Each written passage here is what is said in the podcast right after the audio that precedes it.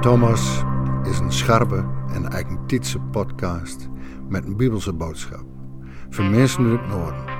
In stiefke tierke kreeg van Doni PK een derde weekse podcast mini-preek met goede muziek. Thomas wil behulpzaam worden bij het leren kennen en het navolgen van de man van Nazareth. In een tijd dat door Horst tegen droods verwedden moest.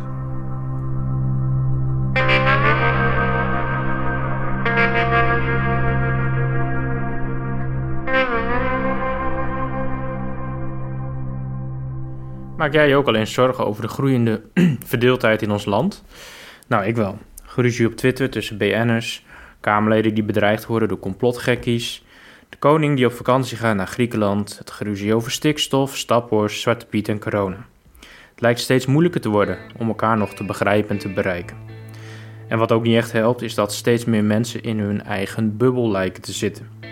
Een bubbel met zelfgekozen vrienden en media die het eigen gelijk prettig bevestigen. Zou dat misschien ook anders kunnen? In deze podcast ga je ontdekken hoe het volgen van Jezus kan voorkomen dat je in een bubbel van je eigen gelijk komt vast te zitten. Hiervoor moet je zoveel mogelijk feestjes en maaltijden organiseren, maar dan wel met een wat minder eentonig uitnodigingsbeleid.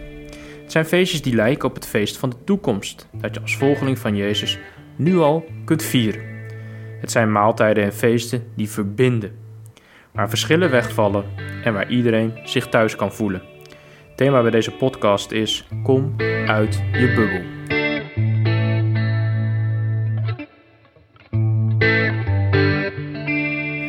Doet Jezus op Sabbat bij een van de famon van de Fariseeërs te eten kwam, houden ze hem scherp in het eeg. Samar stierde een man voor hem, die het wetterzucht hier. Jezus spreek de wetgeleerden en Fariseeërs aan en zei: Mij men op Sabbat meesken beter meidje of net? Ze zijn geen stom wut. Doe leier hem de hoorn op, makke hem beter en liet hem voortgaan. En hij zei zijn harren, als een zoon of een okse van een van jemme in een dobbe reket. Waarvan jemme helpt hem er dan net op slag uit? Ik al is het Sabbat? Daar koen ze niet op waarom, zei ze. Doet de murk hotelier die het uitnoegen de voornaamste plakken uitzochten, houden er harren deze gelijkenis voor. Hij zei, als jou toch ien op de bruiloft noegen binnen, geen dan net vlak voor zitten. Het zou wijzen kunnen dat ien die het vernamer is als jou, uitnoegen wie en dat de man die jou en hem uitnoegen had, bij jou komt en zegt, jou hem dat plak. En dan zullen jou beskammen heel en dol achter ons zitten matten. Nee, als jou uitnoegen binnen, ga dan achter ons zitten. Dat de man die jou noegen had, zien sissekin, vreun, kom heger op. Daar zullen jou ere mij winnen bij alle oren gasten. Want elk die hem zelfs verheget, zal verlegen. En die hem zelfs verleget, zal verhegen worden.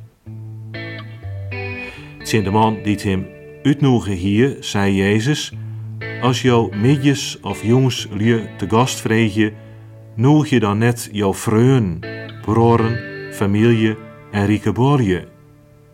Die zoen jou waarom noeg je kennen en het samen jou liekmeidje. Nee, als jou lieu te gast vreeg noeg je dan de eermen, brekkelijken, kreupelen en blienen. Dan zullen jou gelukkig wezen, want die kennen het net met jou liekmeidje. Het leen zullen jou krijgen als de goeden uit de die verriezen.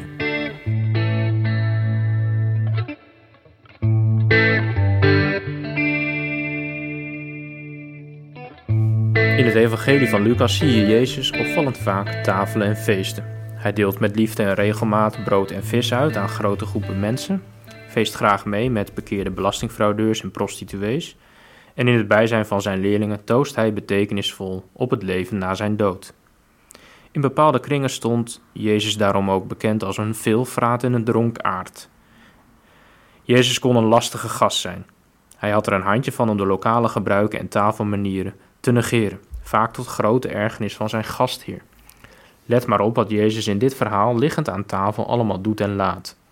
Hij geneest op de Sabbat een ongenode gast die ongezien naar binnen is geglipt.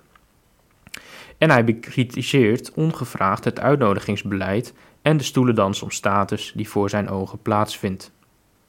Aan het begin hebben de verschillende gasten met het nodige duw- en trekwerk namelijk gevochten voor de ereplaats naast de populaire gastheer. Deze gastheer was een bekende geestelijke en blijkbaar werd dat in die tijd hoog gewaardeerd. Om duidelijk te maken dat onze feestjes helaas niet heel erg verschillen van deze feestmaaltijd, wil ik twee overdreven voorbeelden noemen. Het ene feestje is een feestje in stad, in Vindicat-stijl. Dure hapjes en drankjes met opschepperij over miljoenen investeringen, belastingontduiking en dure vliegvakanties. Het andere feestje is juist een gemoedelijk verjaardagsfeestje, waar iedereen elkaar kent en gelijk is. De mening over Zwarte Piet, Stikstof, Rob Jette, Carola Schouten, Jesse Klaver zijn er niet verdeeld. En het is lang geleden dat iemand voor het laatst een vegetariër heeft gezien. Zelfs over het favoriete biermerk bestaat geen discussie. Onbedoeld bevestigen beide feestjes de verschillende bubbels in de samenleving en verbinden ze niet.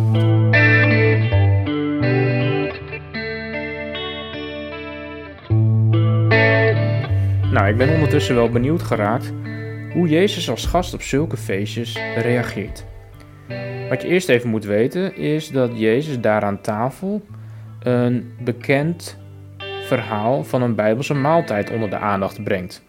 Het gaat dan over een bruiloft, maar eigenlijk bedoelt Jezus het eindfeest waar jij volgens de Bijbel voor gemaakt bent, waar jij je thuis voelt en waar je tot je recht komt.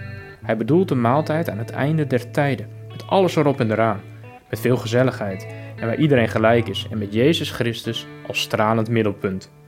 Jezus vertelt wat daar de etiketten zijn. Het is daar bijvoorbeeld ongebruikelijk om vooraan te gaan zitten, op de ereplaats, want die gun je een ander. En daarnaast nodig je daar alleen gasten uit die je normaal gesproken niet uit zou nodigen.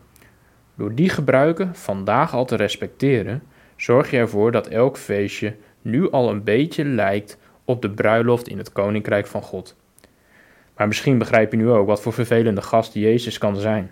Hij vindt jou in mijn feestjes al snel saai, eentonig en voorspelbaar.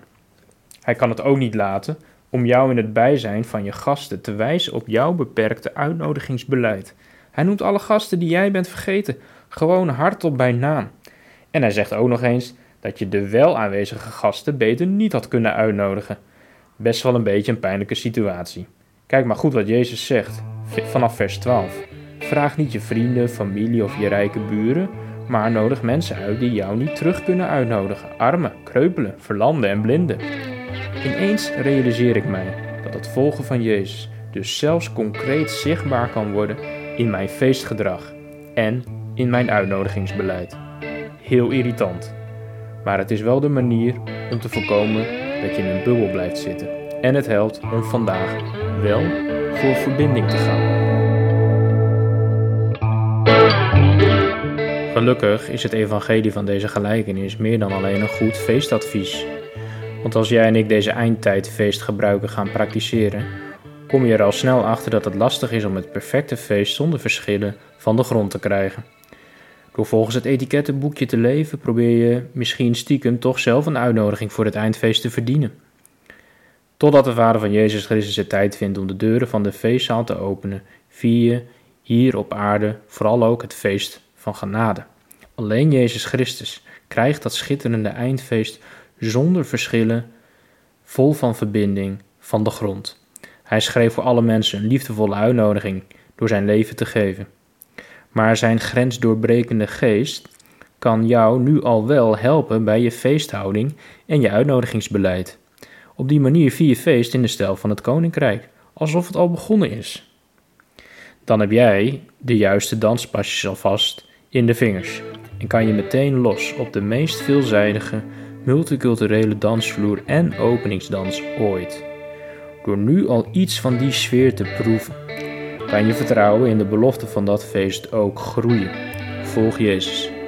Kom uit je bul en vier feest in de stijl van dat veelbelovende eindfeest.